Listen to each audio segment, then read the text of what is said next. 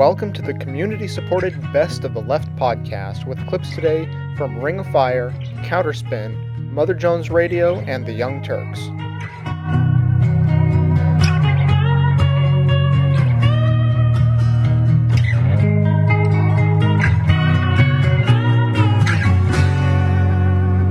First guest, our newest compatriots on Air America Radio, Cenk Uygur, Ben Mankiewicz, and Jill Pike. They call themselves the Young Turks, and you can hear them live 6 to 9 Eastern every day, and watch the video webcast of their show anytime at youngturks.com. These people are superstars. Let's talk about the rise of the new citizens media, the new media that out that really is outpacing what we'd consider uh, organized monopoly media, the conglomerate media that really hasn't given us much good news in the past. The three of you are all over that, aren't you? I mean, you're building something that really does step in shoes of citizens media. We're trying, that's for sure, Mike. Uh, we did this uh, program initially four and a half years ago when there wasn't Uh, any liberal voice out there, and we thought that there was a need for it, and so we started to build it. Uh, and, and, let me just say, by the way, there weren't a lot of citizens involved at that point. we were we were doing it from Cenk's living room. yeah, yeah. Well, I mean, that's where that's where we started, and we you know we built uh, the satellite show, and then we wound up actually building the internet show, and every step of the way we thought, well, if somebody isn't doing it, we should. Well, talk about the internet show. I think the important thing that most of my listeners understand is that this the advent of citizens media is because if you think about it, 1980, what were there 50 media outlets? Those 50 media outlets controlled magazines, newspapers, radios, virtually everything. Now we have five conglomerate media organizations doing all that. So I, I think what's happened is this void has developed. I call it a hole in the market. And I think you were some of the first people to recognize that and say, how can we turn that around and bring the news to people, real news? Tell us how that started. I don't know if it was necessarily that we recognized that there was a void. Um, we just had so many doors slammed in our face, but we had a lot to say, and the internet was really the only place where we had a free form to do, say, and act how we pleased. Well, you see, it, it happened in two stages. In the beginning, we go to the program directors on radio and we say, "Oh, we'd like to do this show," and they say, "Oh, no, no, no, we only do conservative shows." So it would break up our uh, programming to put a liberal show on. God forbid. There's door one. Yeah, exactly. yeah. And we got past that satellite radio, who was willing to give it a shot, and then when it got to television, again, a hundred conservative talk shows, not one liberal, and so uh, we thought, well, if they're not going to let us on to do this thing, uh, as our callers kept saying on the radio show, well, why don't you just do it on your own? Put some cameras in the studio and let's get it rolling. And we thought, there's a smart idea, and and we started building it, and uh, slowly we got a better and better set. Mm-hmm. And on the YoungTurks.com, we wound up having a real TV show on the internet, and we did it through the advice of our listeners. I think whether you did that with a plan or not, it came together. I think just on the natural force of the market. There was a time when the the neocons got together and said we have to take control of the American media. You had Richard Mellon Scaife, the Coors family, that way back in the 70s understood that if they were going to launch their new brand of politics, where we're going to deregulate the country, where we were going to uh, sell them on the idea of maybe it's okay to give tax breaks to large corporations, it's okay to engage in preemptive war, that they had a plan and they started building their infrastructure around that. And I, and I wonder, do you think that we're still in the game of being able to do that ourselves? Well, you know, Mike, I think it's different for us. They had a top-down plan, whereas we, whereas we have a bottom-up plan. Um, ours is more organic. It's not like we got together in a room and the Young Turks and George Soros and whoever else sat down and said, okay, now let's match what the Republican donors have done in, in our case, we just built it from the ground up, and we did it with very little money in the beginning, with a couple people we know pitching in, et cetera. And like Ben said, we started out of my living room, so it was just something that made sense, and that it, there was just an absolute need for in the country. That's why people responded to it. And that's what makes us so different from the Republicans who said, here's a whole ton of money and we're just going to create things that people either have a need or don't have a need, but we're going to force it down their throat. Here, it was the people call, asking for it, and, and that's how it sprung Mike, up. Mike, we only meet with George Soros like once or twice a week. I mean, that's. I wish we could meet with him. You know, here's here's the crazy thing. The story that you just gave, we've kind of experienced, uh, you know, for a long time with Air America too, and that is, you would think that progressives would understand the value of trying to accomplish what you have done, what you've done on your own energy. Uh, we've watched as Air America has grown. It's it's almost like the light hasn't gone on. That without an infrastructure to deliver progressive messages, they're never going to get it. I mean, you, you know, you're going to have Fox News, you're going to have ABC, NBC, CBS, all conglomerate media, all controlled by corporate America, and it's never going to exist. And I don't know when you were trying to build what you built, did you find progressives still incapable of kind of grasping that? Yeah, I think the answer to that is almost certainly yes. As always with progressives, with Democrats, there was a great deal of wonderful talk. Like, Mm-hmm. oh no, we got that network, we got to build the infrastructure, it's going to be great. Yeah. And, and we're going to get to that 30th on our list of things to do. So, I, Mike, I'll be more frank with you. You know, we, everybody was always encouraging in words, but we never got a dime. Yeah, no, I mean, we're- nobody ever stepped in and said, "Hey, listen, you're doing something people are really responding to. It's great and it's taken off. So here's some help uh, that could help you up." You know, I thought people, uh, progressives, were supposed to believe in a hand up. Uh, you know, look, I'm not bitter about it. We got to where we are anyway, and what I love is that real progressives, people who actually listen to the show, uh, wound up helping the show a lot, and that's what did it for us, and that was a lot more important than any big donor we would have gotten. But you know, as a structural question, the structural question you're asking is, no, we never really received any financial assistance. I honestly believe the fact that we didn't get any financial assistance and a lot of help along the way, I mean, it kind of helped mold the show into our in, into our own vision, which is a little different than you know. we have a vision? We do. I, I mean, I think we're a little different than a lot of the shows out there, and it's it's because we have been our own boss this entire time, these four years. Nobody has controlled us whatsoever, and so I think it's molded itself into a really special, unique show. Well, you, if you look at where people get the news, I, I, it, it's amazing to me. Uh, The, the last statistics I saw, you had more than 40% of the American public that don't trust mainstream media. Uh, you had another 30% that say that they have abandoned what used to be their source of news because they don't trust that news anymore. And, you, and, and they're going, they're going to the internet. They're going to exactly what you are building by your, I guess they call it vlogging. What, what, what is it that you're doing internet wise? Well, there's two different things that we're doing on the internet. One is that we carry the show, uh, a video version of the show, so it's basically exactly like TV on, on the internet. You go to the website and it's embedded in the site, so you see it immediately. And we're replaying the sh- the live show uh, tw- 24 hours a day, so that whenever you tune in, you could always catch the show. And then the second part of it is that we're uh, putting up clips from the show in the form of a blog. So uh, once you get past the big TV in the in the top of the site, then you'll see all the little clips we have. And some things are actually written articles, and others are clips from the show that you could watch, whether they're interviews or funny or interesting different clips. And then third of all, and this is how they helped us our listeners helped us grow the show when we needed the financial help to carry us forward. What we do is we do members only segments where members join up, pay us a small fee to help support the show, and we give them extra video. Uh, we'll we'll do extra segments Extra for content, them, yeah. extra content for them, and they get something that they like, and we get uh, something that helps the show. We do that all through theyoungturks.com. A radio for every time you loved me so, I wouldn't have a radio at all. Now I sit and waste my time. My room is quiet as a mime, and wait for someone glamorous to call.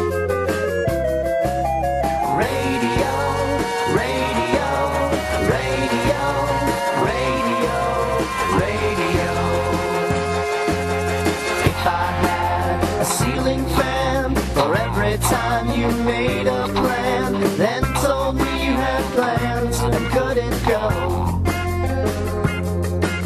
The hurricane will wreck my bed and leave my shingled roof for dead. It isn't very often that someone goes from being a dedicated critic to working within the very business they've spent years exposing and often assailing. That weird tale is just what happened to FAIR's founder, Jeff Cohen. After an earlier run at becoming one of the very few co hosts truly on the left on CNN's debate show Crossfire, in 1997, Jeff began spending more time in the belly of the beast, going to work first at a little fledgling cable network called Fox, and moving later to MSNBC. The close up, behind the scenes look at corporate media making may not have made for a wholly rewarding life experience, but it did make for the new book, Cable News Confidential My Misadventures in Corporate Media. Joining us now in studio to discuss the book and some of the stories behind it is author, activist, and longtime media critic Jeff Cohen. Welcome back to Counterspin, Jeff. Great Cohen. to be with you. We hear a lot of reasons for the exclusion of true progressives from corporate news media, even from the debate shows where one would expect to find them. Sometimes they say they can't find any. Other times they say leftists aren't forceful enough. You tested those excuses when you were tested for CNN's Crossfire. What did that experience teach you about the real rules of TV debate? Well, it was an eye opener. I mean, I was not naive when I started talking to these news executives at CNN and ABC and PBS in the 1980s. But then I got inside and I was tested to actually be the co host from the left on Crossfire, which was by far the biggest debate show on TV when I was co hosting a million viewers. What I learned was there's many factors. I mean, the only reason they even tested me for the job, because, you know, there is an unwritten rule that if you're on the left, you can't represent the American left on TV every night. FAIR had sparked a huge mobilization that involved unions and environmental groups and feminist groups when Michael Kinsley left that chair. Kinsley had represented the left on Crossfire for six years, and when he left, he was asked by a reporter to describe his own politics, and he said, Well, I'm a wishy washy moderate quote unquote. It was only because there'd been a mobilization. I can remember letters from union presidents saying, we want someone on the air who really represents us and our members. So I got in there and I realized that, boy, it, it made the job of producers at CNN a lot easier if they had a co-host who was really on the left. Because I remember once our topic was the death penalty and I got a call from a producer who said, I assume you're against the death penalty and and she said something like, "Well, you know, it wasn't always easy to pick out topics because we weren't sure where Michael Kinsley would be." So it was an experience. I think there's a legacy of McCarthyism there. The executives in cable news they're open to people from the ultra right. Patrick Buchanan's an American firster. It's second nature to them to get more of the Patrick Buchanans and the Hannitys and the Sununus and Novaks and but to get someone who's actually a reasonable, responsible progressive who allies with these progressive social movements like labor and environment and consumer rights and feminism, that's almost subversive to them. I know when I was tested to be the permanent co-host for Crossfire, I did get in the finals. An executive made it clear to me he was worried that I would criticize the sponsors. It couldn't have been any clearer. And while I was willing to say, look, I won't necessarily go out of my way to attack each night's sponsor when corporations are deserving of criticism, that's what people on the left do. So there, there's a bunch of factors. Legacy of McCarthyism is one. Fear of sponsor flight is another. And frankly, the executives in cable news in Georgetown at these parties, they don't hang out with progressives. It's a GE to GM spectrum in the Beltway, and that's all they want to put on TV.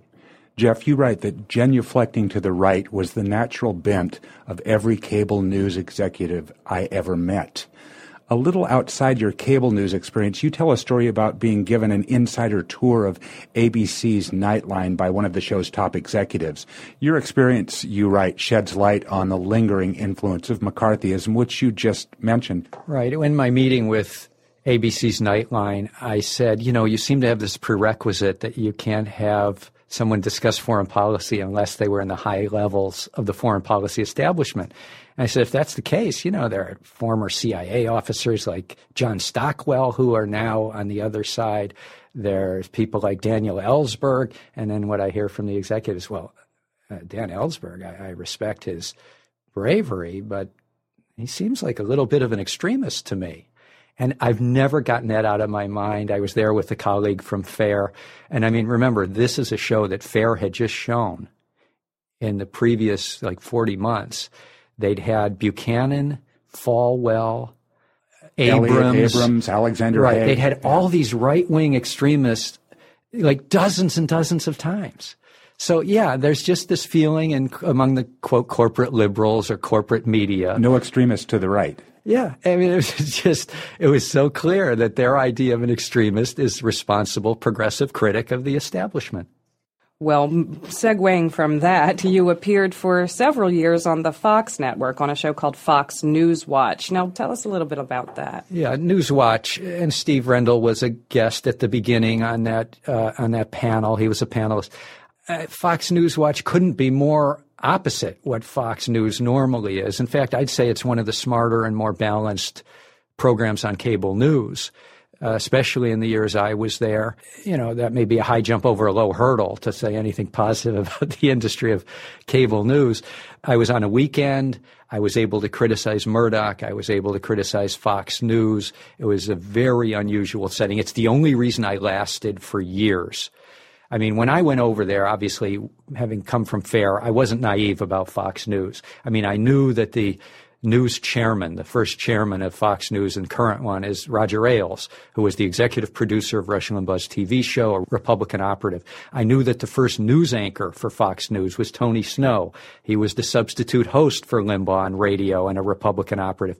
What I didn't know until I'd been there a few years is that these guys were sort of moderates at Fox News. You know, you learned a lot by being in the green room and on the inside. And, you know, you'd see something on TV and you're there with with Fox News contributors and staffers, and, and you see a report that's completely biased, and someone in the green room will say, Wow, that was real fair and balanced, and everyone laughs. They know it's a joke. It was very interesting to be on the inside there. One of the top executives of Fox News says, You know, the best host we have on Fox News?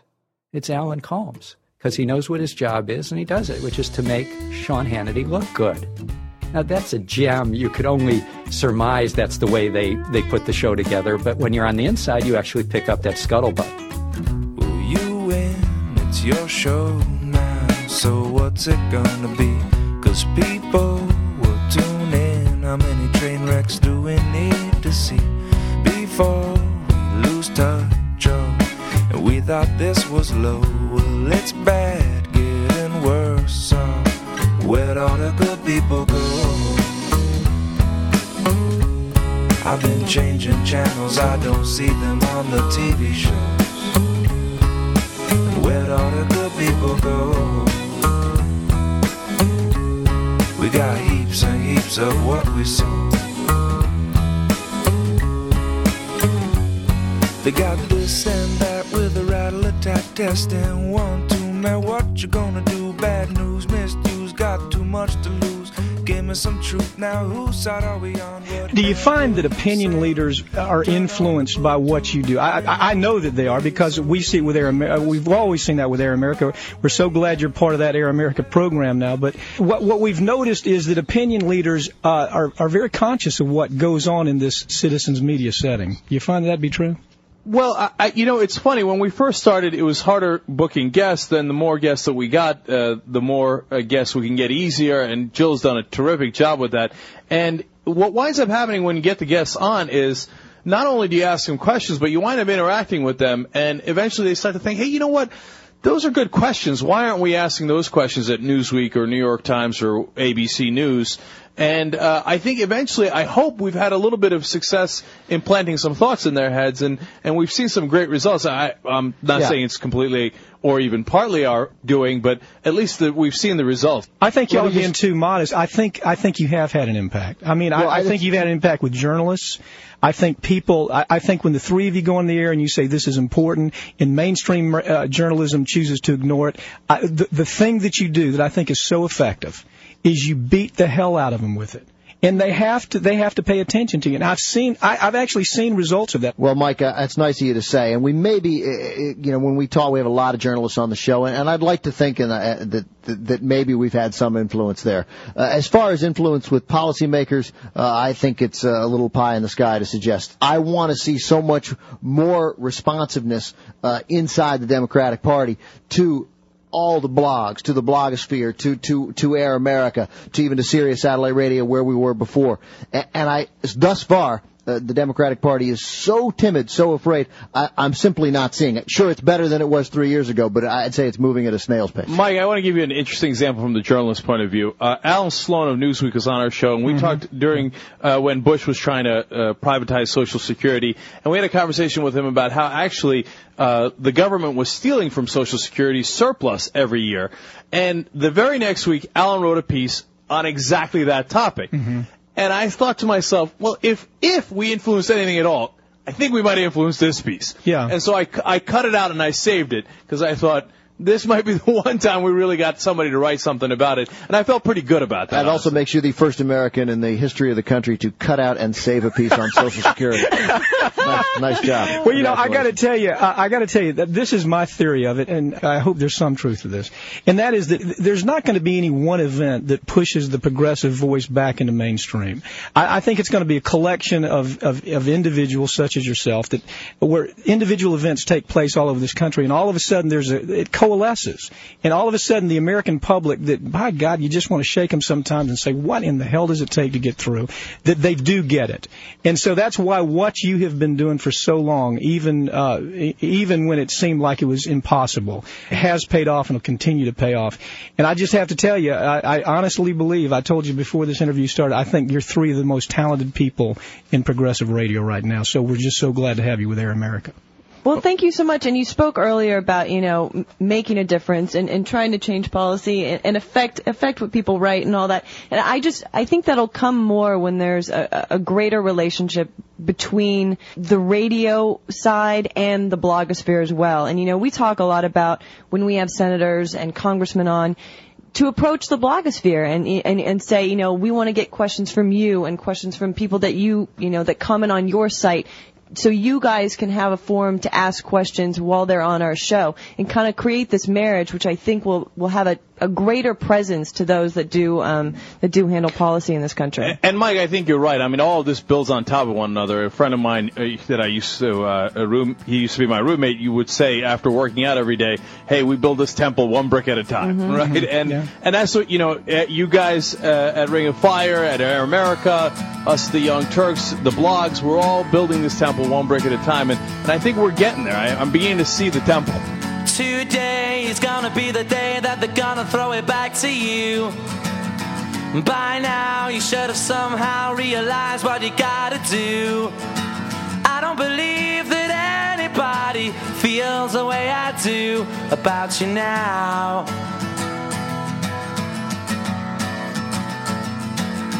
Backbeat, the word is on the street that the fire in your heart is out. Sure you've heard it all before, but you never really had a doubt.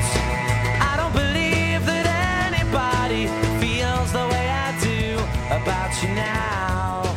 Google is so well known, it's not just a company name, it's become a verb. You don't just look someone up on the internet, you Google them. And with their unofficial slogan, Don't Be Evil, they've maintained a pretty good public face. But that facade has begun to crack, as is documented in an article that's right now on Mother Jones' homepage, motherjones.com. Is Google evil? Author is Adam Penenberg, and he joins me now on the line. Hi, Adam. Hi, how are you? I'm fine, thank you. Google's very much in the news now because of the new acquisition of YouTube. And as we hear you tell the tale of, of what it's been up to over the past few years, we can bear in mind that the situation with YouTube may make that worse, make it better. I'm not sure. I think when their the reasons for buying YouTube are very complex. I think part of it is that they don't have much of a video presence on the web. Their Google Video uh, foray has been kind of a failure for them. And I think what they're trying to do is uh, aggregate a number of users, and YouTube has many of them. Uh, and so I think what they'll probably end up doing um, is to target ads toward uh, the users of YouTube, hopefully in a in a subtle way. But you know, the way that Google works is that to target ads, they have to know something about you, and I think that's where the problem comes in. In fact, is there any way for you to quantify in an understandable way just how much information about its users uh, Google has aggregated over the years? For example, the company told me that in its nine years of existence, it has never erased or deleted uh, a search query. So think about it. Maybe you've come home late at night, had a couple shots of tequila, decided to experiment a little bit. Um, Google knows what you searched for. And not only that, but when you search for something on Google, the company if it wanted, would be able to, to cross reference all your personal data that it has collected over the years. For example, what you searched for, your IP address. Uh, if you've ever signed up for something with Google and used your name and credit card number, they could, if they wanted, cross reference all that uh, material and put it into a very detailed dossier on you. And realize that if you've spent years using Google, maybe Gmail you've used, it has copies of every single email you've ever sent or received. If you used any of their services like AdWords or AdSense, um, it has your credit information on file, and it knows a lot about you and your website. And the problem is that all this information would be really irresistible for law enforcement. With bearing that in mind, this sounds to me like a potential for abuse, but Google already has something of a track record of making decisions that aren't necessarily in the consumer's favor. What are some of those? Well, you know, realize that Google is a public company and that it's beholden to its shareholders by law. And so when it comes down to doing the right thing or doing what is uh, best economically, it will always choose what's better for business.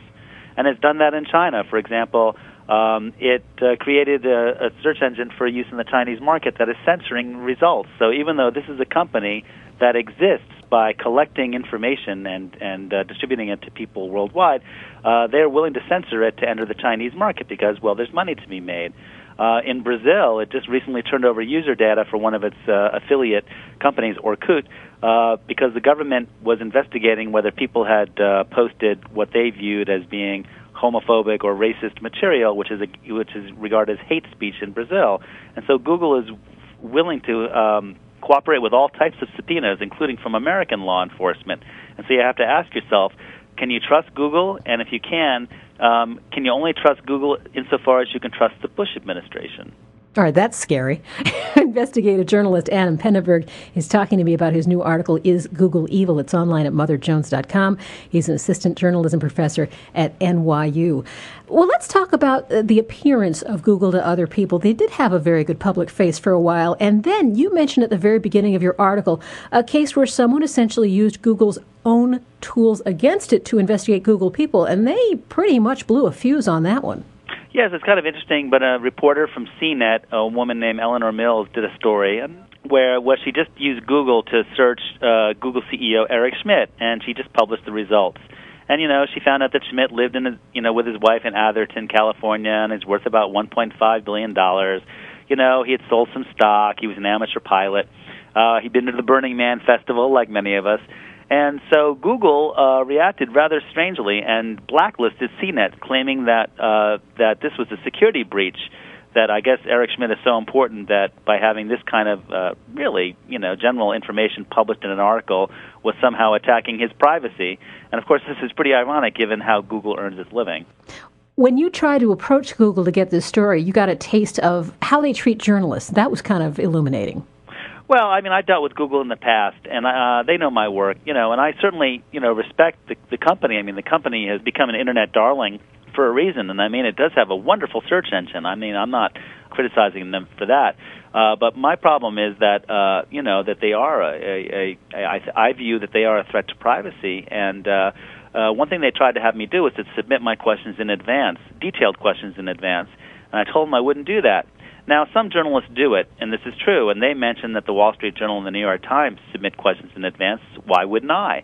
And I actually did check with the New York Times and Wall Street Journal, and they, lo and behold, they do uh, submit questions to Google in advance, and they don't really have a problem with it, which I thought was kind of curious. And I think what it comes down to is the power of the company.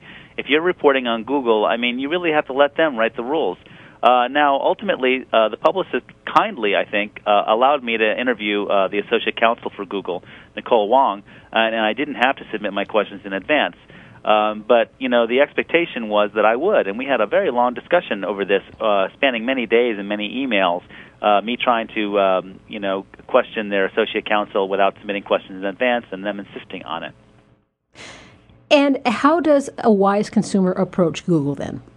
Well, I think one should be aware of it. I mean, all I'm asking is that people are more aware of how much of their personal information is sitting on Google servers right now.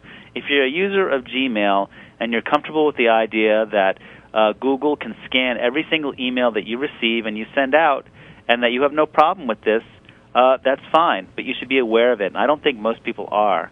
I think that Google has this patina of goodness that's, that persists to this day, and people should realize that it's just another company, and it's a company that, although it has wonderful products, it makes its money by trafficking in your personal information so that it can target ads to you.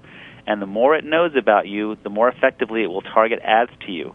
If you know that, uh, maybe it will change uh, how much you'll use their search then. Maybe it'll change how much you use their other services, or maybe not. That's your choice, but you should be aware of it. It's going to be an informed choice. Adam Penenberg, thank you so much. Thank you. Adam Penenberg is the author of Tragic Indifference, the story of the Ford Firestone consumer scandal that is now being developed for the screen. He's also written for Forbes, Slate, Wired, and of course, MotherJones.com.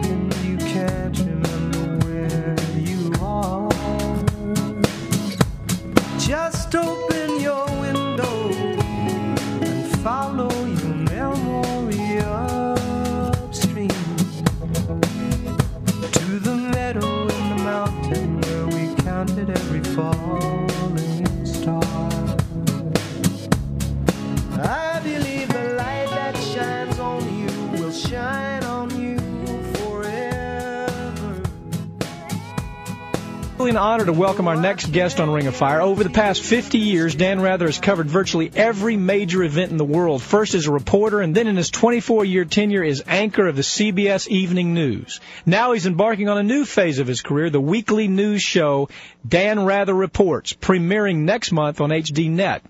Mr. Rather, Helen Thomas and Bill Moyers both told Bobby Kennedy and I in separate interviews that investigative news, investigative journalism has seen its best day. As a matter of fact, if I were to really take what Bill had to say, he almost took it to the point where investigative journalism is dead in America. What do you think about that? I don't agree. I have great respect uh, for both of them, but I don't agree with that, that it's dead. I think it's ailing and has been for some little while. But uh, with things such as the new program I'm starting, Dan Rather Reports on HDNet, we intend to make part of our core, part of our program, ID, if you will, investigative reports. And I see from time to time in various places, including uh, some of the better known electronic networks such as uh, CNN and, for that matter, MSNBC, uh, some investigative reports that I say to myself, hmm, that's pretty good stuff. Uh, I have high hopes for Ted Koppel, who's a correspondent, and Tom Bettag, who's the executive producer of their new efforts on the Discovery Channel. I think we'll see some investigative reporting out of them. So some, I, I think that it's ailing to the point that it may be on life support, but I think investigative reporting is still alive, but not too well. Well, do you think maybe we're just moving through some dark ages? I guess that's the way I'd like to think about it. I would like to think that there's still room for Dan Rathers and Ed Murrows and Upton Sinclairs. You're optimistic. I am optimistic, but I'm an optimist by by nature and by experience. But I have no illusions. Investigative reporting is the hardest kind of reporting to do. That's number one. It's just difficult to do. One of the things that makes it difficult is that you sometimes start out investigating something, and when you get to the end of the alley, what you thought was going to be there isn't there. Now, that plays into point number two, which is to find owners, publishers, leaders of news operations, particularly news operations, uh, major news operations, that are prepared to commit to investigative reporting is increasingly rare.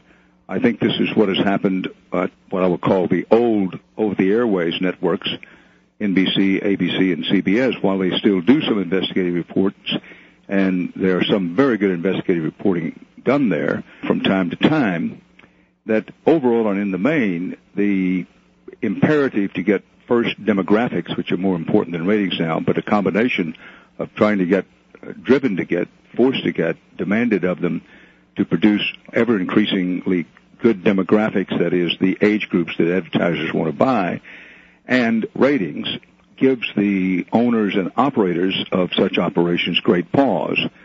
Now, perhaps the more important reason that they're given pause is that increasingly the major news outlets are 80, 85% owned by huge, really giant international conglomerates that have a lot of interests that come in conflict with the best kind of investigative reporting.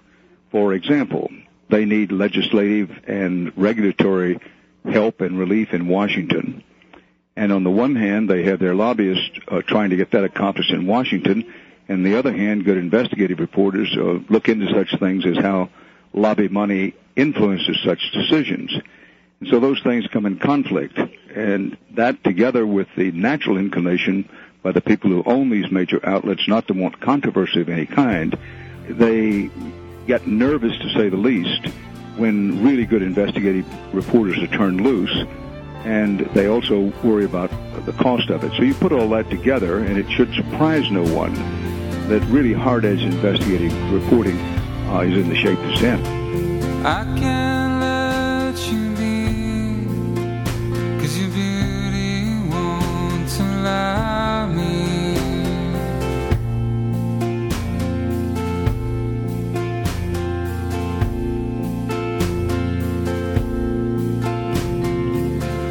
Wrapped in white sheets, like an angel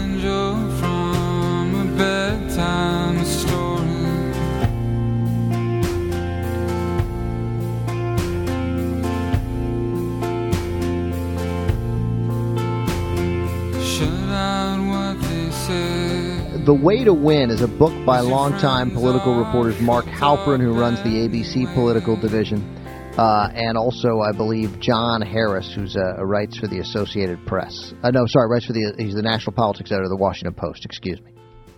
Um, and according to Drudge uh, last week, uh, their book, which comes out I think in November, uh, they have a f- extended 15-page homage to the glories of the Drudge Report. They report, quoting Drudge, assuming this is in the book, assuming Drudge is correct here, but since it's about Drudge, I'm guessing it is. Quote: These guys, these these impartial political observers. The note is about a the note on ABCNews.com is about a.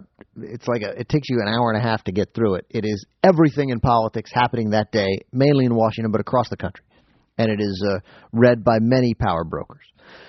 Matt Drudge is the gatekeeper, they write in their book. He is the Walter Cronkite of his era. Oh, There's ellipses in there. There's dot, dot, dot. So, you know, I mean, maybe it's in there. Mart, Matt Drudge is the gatekeeper, and he likes to think he is the Walter Cronkite of his era. What did they just call him a gatekeeper?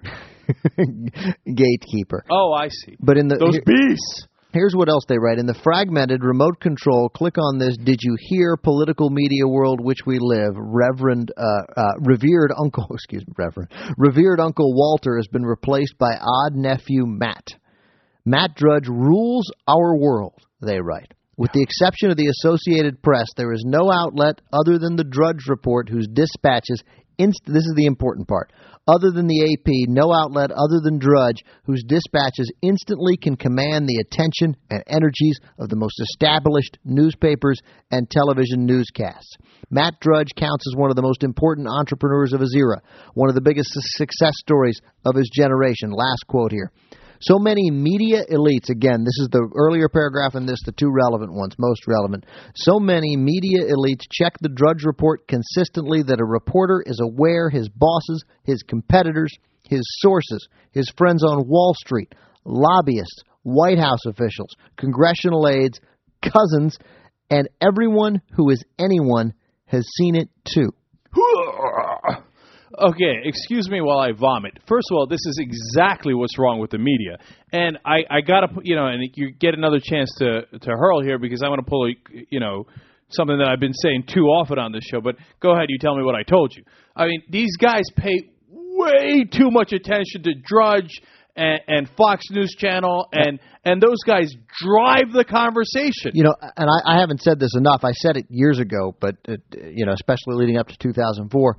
I think the Drudge Report, you know, your argument, and it's a good one, and it's one I share to, to a large extent about how much Fox influences what's reported.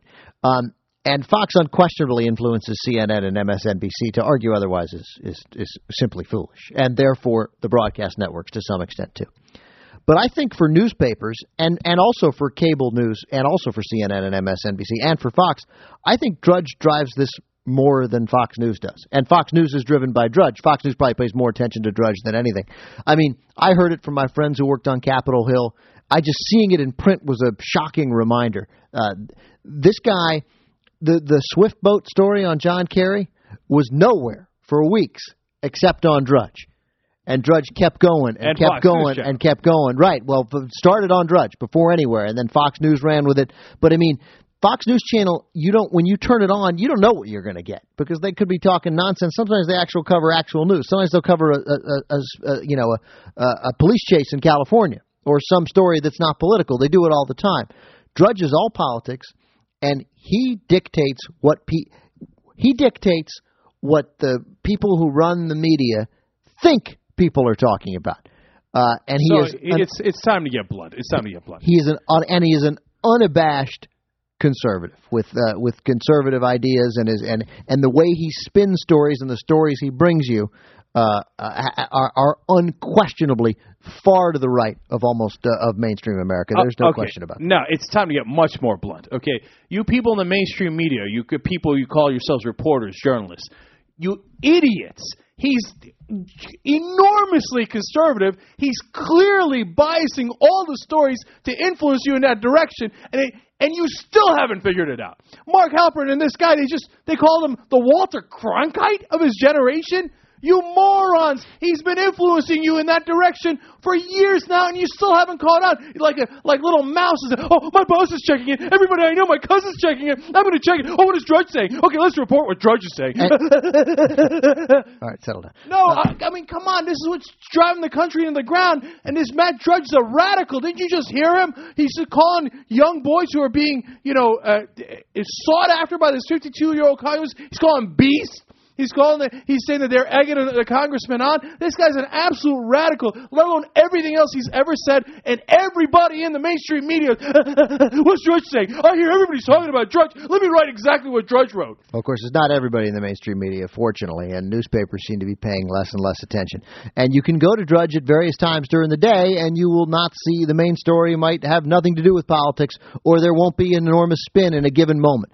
But spend a week looking at it, and the spin is obvious and very clear. And for big stories, I'm telling you, Matt Drudge cost John Kerry the election. Matt Drudge. And so, I mean, when they talk about power, you want to write a book about power figures in Washington, it's relevant to talk about Matt Drudge, but not in the way that this is acceptable. It is completely unacceptable. And he talked about those Swift boat guys, of course, without ever talking about their funding or who they were in any way. Or the fact that they were lying. Or the fact that they I mean, made it up. Obvious facts about how they made it up, and he didn't put that in. So the mainstream media didn't cover that because Drudge wasn't covering it. No, so all, and, was of too course, late. and all they wanted, all the Bush campaign wanted, as we pointed out many times before, was not so much to have people believe the Swift boat guys, but to put an ounce of doubt in John Kerry's Vietnam service. To say, yeah, he was a Vietnam hero, uh, but I hear he might have embellished his record some. That's all they wanted. Once they had that point made,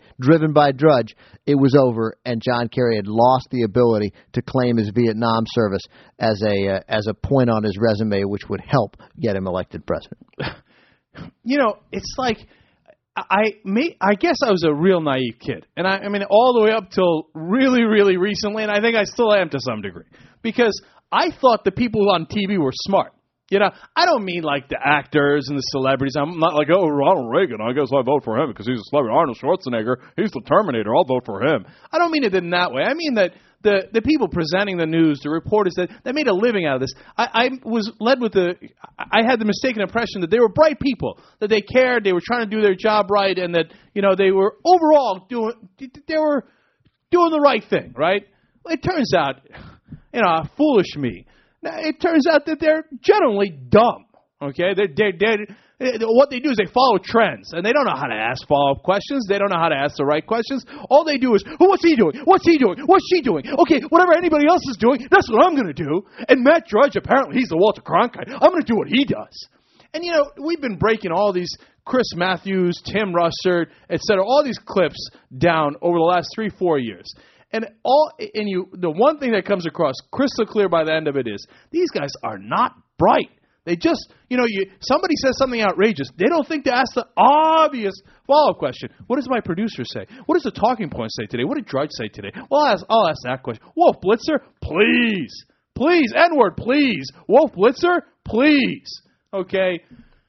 Oh God. Now, luckily, some of these people have pulled their uh, Matt Drudge rules our world. yeah, that, but there it is. There it is. Thank you, Ben. luckily, some pe- of these guys, because we've yelled at them long enough, and I know we were supposed to, we were shrill. We weren't supposed to yell at them in the first place. Oh, I, that's what the Democrats' problem is. Oh no, no, no. We let's be nice to the media. Republicans kick their ass, and then they wind up getting positive coverage. It's like they never dated. But anyway, uh, that's a whole nother spiel we'll get into later. For the moment being, um, finally, they've we've pulled a, their collective heads out of their asses to some degree, and now finally they realize some of them realize, a lot of them don't, that hey, maybe there's a world outside of Matt Drudge and Fox News Channel. And I'll tell you, the people, and I'm saying this not because I'm on it. I, you know, forget my side of it at all because I got other issues with that. but let me just say, one site that has been more helpful than anything else. And I love the blogs, and I think the blogs have done a great job. The Daily Kostas, Crooks and Liars, Atrios, uh, My Double D, all those guys have done a great job. But honestly, the site that has had a profound effect is Huffington Post. And the reason for that is because these idiots in the press, they read it. You know, they maybe Daily Kos is a little confusing to them. Maybe some of the other sites are, uh, you know, too smart. I don't know what it is. But HuffingtonPost.com has celebrities uh, that has some Newsweek guys on it. It has politicians on it. So now these guys that write stuff like this, they go, all right, let me check the Drudge Report and let me check the Huffington Post. And you know what? That's an enormous difference maker. That's an enormous difference maker, and the people who benefit from that are consumers of news.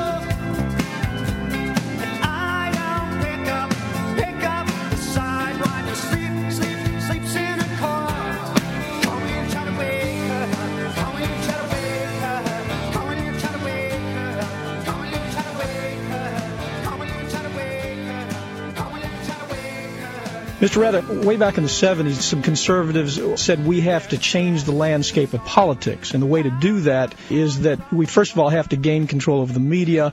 I don't know if it was intentional, but that's certainly that's the way it, it, it ended up.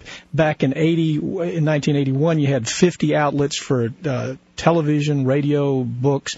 Now, what we're down to five. How does journalism, how does that fourth estate ever prosper?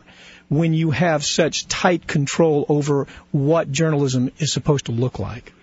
Well, the short answer, and I think the accurate answer, and by any objective analysis, the uh, straight answer is that it can't prosper very well, and that's one of the problems. Now, I want to uh, make a couple of subsidiary points that you said conservatives. These were self-described conservatives, and as we all know, that sometimes self-described conservatives, along with self-described liberals, are not that at all. Yeah, I agree with that. That what did happen was some people with a highly partisan political agenda and or extreme by most standards ideological agendas or certainly fervent ideological agendas said we want to forward our agendas and we can't do that with a truly independent press. And so what we need to do said they is get control of the media and manipulate the media as much as possible Nothing new about this. One could make the argument that some self-described liberals have been trying to do it for some little while before that, and it's certainly not an indictable offense. This is America, and you can do anything you're big enough to do as long as it's legal. But you know what? It's almost as if what they were trying to sell to the American public was counterintuitive. They wanted to deregulate issues like the environment. They wanted tax revamps to do with inheritance tax, corporate tax, capital gains tax. They wanted to change the civil justice process. And really, it seemed to me the only way they could get there was to have a couple of things happen. The first of which would have been the elimination of the fairness doctrine. I mean, that, isn't that kind of where they had their first big victory? I mean, I would say the answer to that is yes. And then I, I look. The next step would be. Uh, I, I still to this day don't understand. Maybe you can give me a little better insight on this. Is what happened in 1996 when Clinton was convinced of the idea that it was eh, that it was good to to do away with this protection of an expanded monopoly. His support of the 1996 Telecommunications Act. It seemed to me it was contrary to certainly his best interest and the in the best interest of a free press. Well, I have no doubt that President Clinton was doing what he thought was in the best interest of the country. And uh, in the same way, I have no doubt that Ronald Reagan thought he was doing what he did during the 80s in the best interest of the country. But the answer to your question, that the Clinton decision, President Clinton's decision at that time in the mid 90s, put us much further along the road to where we are now. And where we are now is that we have a press, and I do not exclude myself from this criticism, that has to no small degree lost its way, lost its spine. And that's the reason I say that the press, including myself, uh, needs a spine transplant. I've never I've never thought of you as not having a spine. I remember the criticism that you were under, in, and even in Nam when you were calling it like it was, right along with Cronkite. I I have a hard time saying that that was a lack of a spine, and I let me defend you on that because I, I just don't ever remember that happening. Well, I I appreciate your saying that, but uh, you know I know my flaws and failings as as well as anyone, and you know, I, I have over a lifetime career as a reporter. It's the only thing I ever wanted to do, the only thing I dreamed of doing uh, that I, you know, I've done my best uh, to be truly independent, see myself and, and try to try to deliver as a truly independent journalist. And that will get you over the years a lot of enemies, and some of those enemies are going to be very powerful. And any reporter or any news organization that attempts to be genuinely independent and fly under the colors of independence is going to have trouble sooner or later from the right or the left on the political spectrum, and probably both.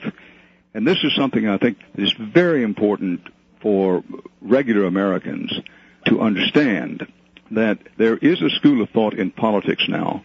And because the Republicans are in power, it's much easier to identify them with it. But I will say that the Democrats have done some of the same. And that is to do the following. To start from the baseline that they don't really want independent, truly independent reporting. People with a partisan political agenda and who feel very strongly about it and the same with those who are ideologically motivated in one way or the other, take the attitude that we don't want independent reporting. What we want is reporting that agrees with our point of view. Mm, yeah. And furthermore, if a reporter or a news organization declines, refuses to do that, we will launch a massive campaign to discredit them. Mm-hmm. And we will, we will hang a sign around their neck, a sign that is derogatory in their view, signs such as anti-patriotic or doesn't love the country. Mm-hmm. The Dixie Chick syndrome. That's it. And to smear you, and this has had a, uh, I'm sorry to say, this has had a deep and abiding effect on American journalism. Ed Murrow faced the same thing in his day, and one reason that Murrow is such an icon with me and uh, any number of other journalists is that, first of all, he recognized the problem and he fought the good fight. He didn't always win. In the end, he was in effect forced out of journalism on this very point. Now, as a close student of Ed Murrow and his history, you know, he had his bad days. He he made his mistakes, and he wasn't always perfect on that score. But the point is that in his time, which was basically the 1950s in terms of television, he was doing some of this in radio before. In his time, he recognized the danger of self-censorship, of saying, you know, I know what the tough question is to ask, but if I ask that question, I'm going to have nothing but hell for weeks, months, and maybe years. It could cost my career. Or if I launch this investigative report, the same thing is going to happen to me. He recognized the danger, and uh, he was human. He made his mistakes, but what he did was suck it up and go ahead and do magnificent work in spite of that. The ideal that Ed Murrow pushed, which is fiercely independent when necessary journalism, cannot be taken for granted, and it has to be passed from one generation of journalists to another, and more importantly, it has to be passed in the public mind as something important. It's something important mm-hmm. for the public, and yes, without being preachy about it, something important for American democracy. Right. right. Uh, to have this inculcated in the public mind of, look, they're not doing this because they want to show off. They're not doing this because they want to forward their careers. That while that may happen, overall in the main, they're doing this because they love their country, and this is something very important for the country.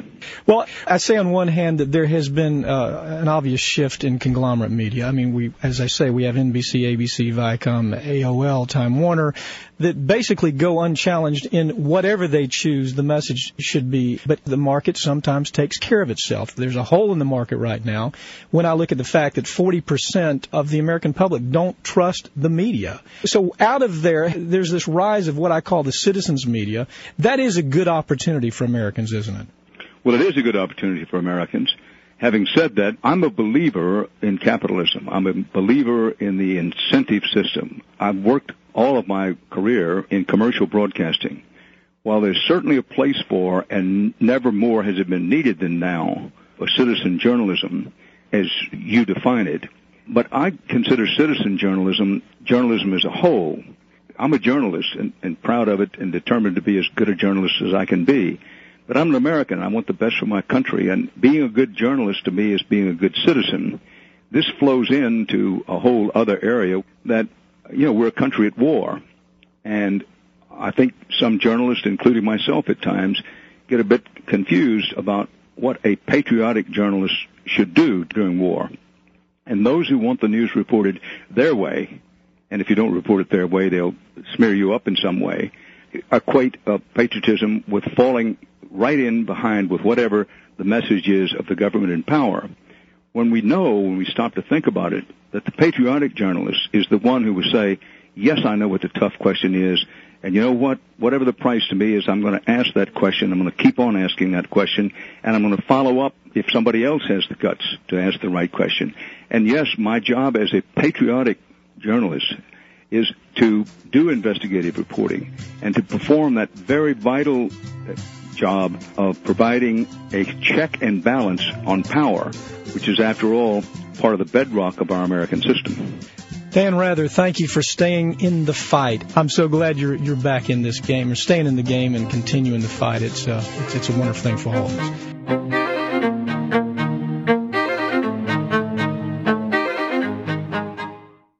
Back to the mailbag. You have helped me be a better American. Your podcast is one of the few places that I feel I can get the truth without the corporate powers deciding what is reported. I firmly believe that this is the future of journalism. It has given me information that has forced me to become involved. I now attend protests and rallies for causes that I believe in. Just wanted to say if you think that your show fails to make a difference, you're mistaken. It has made a huge difference in my life. Keep up the great work. And that's from Tom. So I just got back to Tom tonight, and you know, I mean, first of all, I'm utterly flattered and astonished at, at that email, um, and and extremely proud of uh, of the apparent effect I've I've had on this uh, very kind fellow who's written in. And so basically, the, the way I responded to him was by saying that uh, you you really never know how you're going to affect other people. You never know what kind of actions you're going to take that are going to either inspire others to do good or evil uh, in in any way.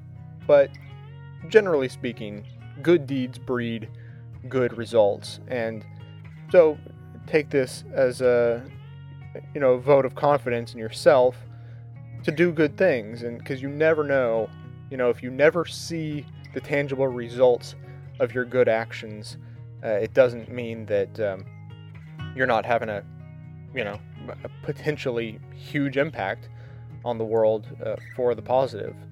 So I find that incredibly encouraging. I don't know about you.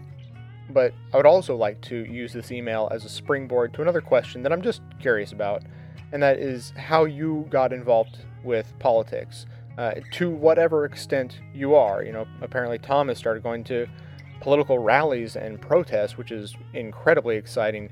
Uh, to be frank, uh, I believe the last uh, political rally that I went to was when uh, Barbara Boxer won uh, her first Senate race. You know, I think I was six or something.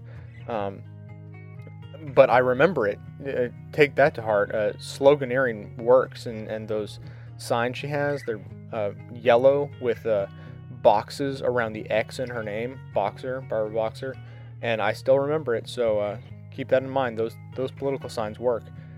But um, yeah, I just haven't had time to uh, to make it out to any since then. And now Tom is off and running. So now I'm curious what do you do in politics, even if it's just keeping your ears opened? How did you get started? I mean, I have a very specific story about how I got started that I don't recall if I've told before. Uh, perhaps I will. But I would like to hear your stories. You know, how did you get started doing whatever you're doing? How did you get interested in all this craziness? So uh, I'll open up a new um, uh, thread on the message board. You can find the whole forum for the Best of the Left community at botlcommunity.com, or you can uh, email direct to hippiesympathizer at gmail.com, or call in your comment to the voicemail line 206 984 3907. Uh, all of those ways will get your message across, and maybe we'll talk about this on a future show because uh, this is something i have always been really interested in. Just, uh, I think maybe learning how we all got involved might help us uh, learn how to get more people involved in the future. Of course, uh, maybe not, but that's always a possibility. So until uh, tomorrow or the next uh, time you hear from me, have a good one, everybody. black look upon a picture that wasn't right. Pitch burning on a shining sheet. The only maker that you wanna meet. A dying man in a living room. Whose shadow bases the floor. Will take you out.